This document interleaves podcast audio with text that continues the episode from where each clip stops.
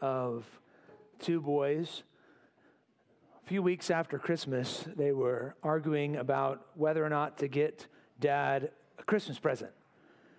And one of the boys said, Absolutely. There is no question about it. We are going to get dad something for Christmas.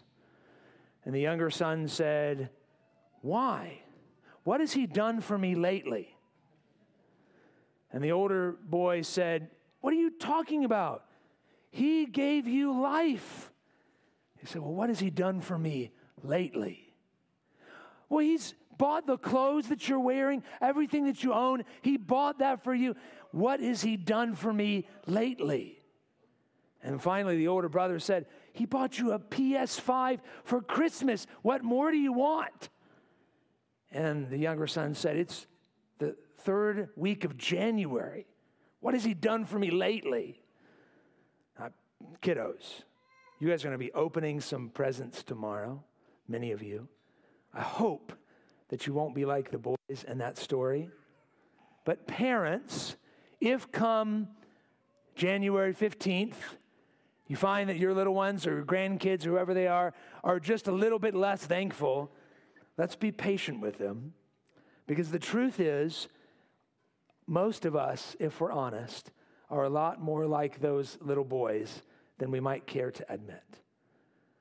We hear the good news of Christmas.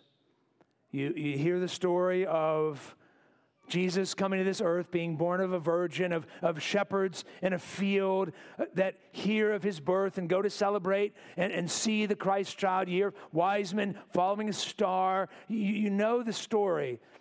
Many of you even know the, the, the, the, bigger, most important story that that story was pointing to that Jesus came not just to be born in a manger so we could sing Christmas songs, but he came to die on a cross and rise from the dead. And yet, if you're honest, you can hear all of that and sometimes have that mindset what has he done for me lately? The Bible actually answers that question. And the book of the Bible called the book of Hebrews, in chapter 1, verses 1 through 3, the Bible shows us three things that Jesus is doing for his people even now. First of all, Jesus speaks to all who will listen. Listen to Hebrews chapter 1, verses 1 and 2. Long ago, at many times and in many ways, God spoke to our fathers by the prophets, but in these last days, he has spoken to us by his Son, whom he appointed the heir of all things, through whom also he created the world. In the olden days, the Old Testament scriptures, God spoke to his people through men's, men called prophets. They spoke God's word to God's people. But the Bible tells us that now, in these last days, in the days in which we live, God speaks to us primarily through his Son, Jesus Christ. He is the true and better prophet. A dear brother, sister, friend, that means really simply that if you want to know what God is like, look to Jesus. Uh, Jesus himself said, No one, anyone who has seen me has seen the Father. So if you're with us this morning or this evening and you're, you're, you're really not sure about this Jesus thing, maybe you've heard bits and pieces, I want to challenge you to go to the Word of God and learn who this Jesus is. Perhaps a great place to start for many of you might be in one of the four Gospels that tell us the story of Jesus' life. A great place to start, I often recommend for people, is in the Gospel of Mark. There are four Gospels that tell us of Jesus' life. Think of them like four camera angles at a football game, all showing you the same action, but from different perspectives. And the Gospel of Mark is a great place to start to learn about Jesus because it's short and it's action packed. So, listen, if you're here and you don't know a lot about Jesus, but you're interested in learning more, I believe that there's somebody here, maybe the person that brought you, maybe somebody that's sitting near you who would love to sit down with you and read through the Gospel of Mark with you. Another thing that you might do to learn and how to hear from this Jesus is to be involved in a church where you can hear God's word taught like we try to do it here at PBC. Now, PBC is not a perfect church. I can guarantee you that. Maybe you're already sitting here and you're like, it's obvious you guys aren't a perfect church. And you can tell us all the reasons why afterwards. Maybe we'll even send you a survey. You can tell us what you didn't like. You'll find things that aren't perfect about PBC, but let me tell you one thing that this church does really, really, really well. We talk about Jesus. We sing about Jesus. We teach about Jesus. We learn about Jesus. And we seek to follow Jesus. If you're here living in the area and you don't have a church home, I can't think of a better place for you than Poquoson Baptist Church where you could come and learn who Jesus is. He is the one who speaks to us. He, he, he speaks to all who will listen. If you're visiting from out of town, we're so grateful that you're here. I would love to talk to you afterwards and get your information where you live and help point you to a gospel church that preaches God's word where you are. So you can be involved in a place where you hear the good news about Jesus. This morning, as we gathered with the church, I shared a, a quote from a Christian named C.S. Lewis. He said this Christianity, if false, is of no importance, and if true, of infinite importance. The only thing it cannot be is moderately important. I wonder how many of you this evening might be looking at the Christmas story as if it's something moderately important. Something that it's interesting. Maybe, it's traditional. It's worth kind of thinking about. Maybe I'll learn about it every time I watch the Charlie Brown Christmas special or whatever. But Jesus did not come to be of moderate importance. Either he is of no importance or he is the most important being in the universe. I would challenge you, you owe it to yourself and to those you love, and perhaps the people that invited you here tonight, to hear from yourself or for yourself who this Jesus is. He will speak to all who will listen. The second thing that Jesus does is he upholds all things everywhere. First part of verse 3 says, He is the radiance of the glory of God and the exact imprint of His nature, and He upholds the universe by the word of His power. That's the kind of thing that would be said in ancient days when this letter was written. It's the kind of thing that would be said of the Roman emperors radiant in glory and majesty, upholding their kingdom by the word of their power. Great kings say those sorts of things. But Jesus is a true and better king. He is the one that is holding everything together. Maybe for some of you, that's a frustrating reality because you look at your life and you say, It feels like my life is falling apart. Could it be, dear friend, that Jesus is allowing certain things in your life to crumble so that you might look to Him?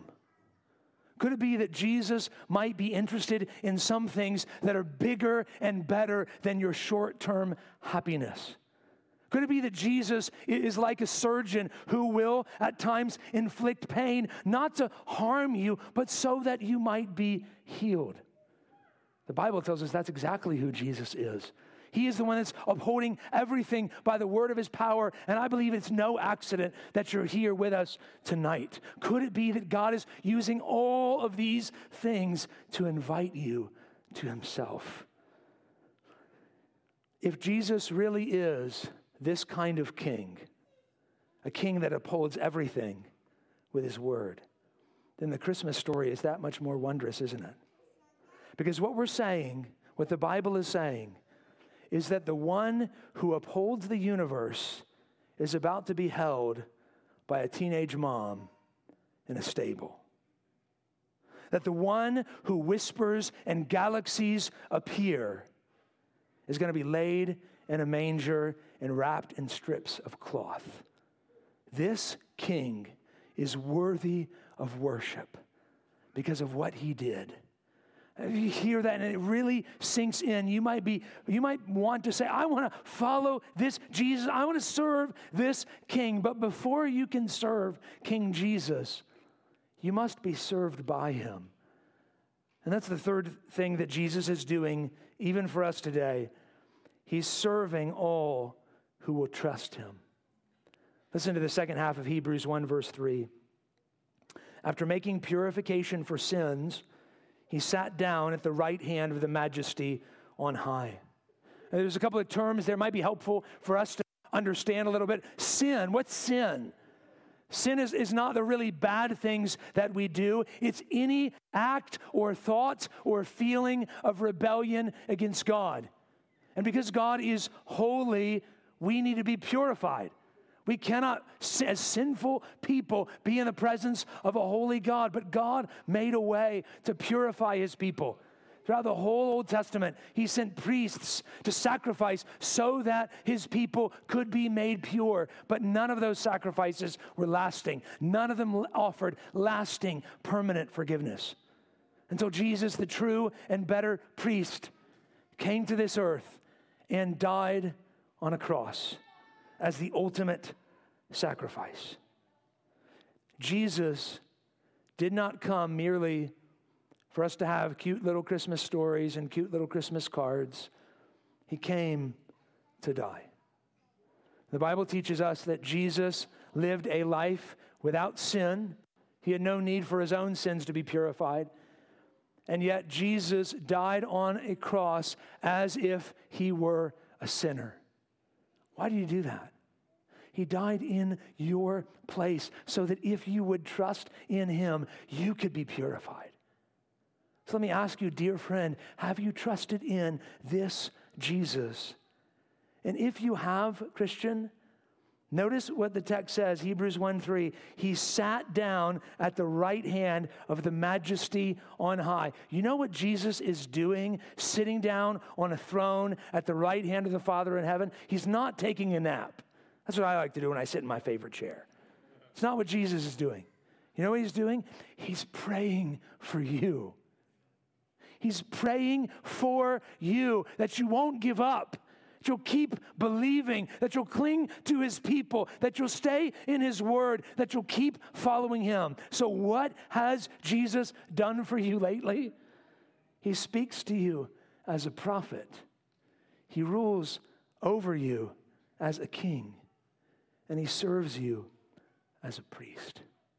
He is the ultimate prophet, the ultimate priest and the ultimate king. I don't know about you, but our family loves to watch all sorts of Christmas movies in the Christmas season. And it seems like all of those Christmas movies are filled with morals, right? Like Home Alone, you've, you've got to love your family and not mistreat them. Home Alone 2, the, the pigeon lady, you got to do good works on Christmas, right? On Elf, you, you got to have Christmas spirit uh, on the Christmas story, you don't want to shoot your eye out or anybody else's eye out. If you're watching The Grinch, you, have got to be kind and, and have Christmas spirit and be giving and, and not be consumeristic. You know, all this moralism and all of these movies, and they're great movies, they're fun to watch. But listen, the, the Christian story is not about good advice, it's about good news. It's not about what you have to do. It's about what God has done and is continuing to do for his people. So I plead with you tonight would you consider the claims of this Jesus? Would you spend time in his word so that you might get to know him better? Would you commit to be with his people wherever you live so that you can learn more about him? And would you follow him as your king and savior? That's my prayer for you. Would you pray with me?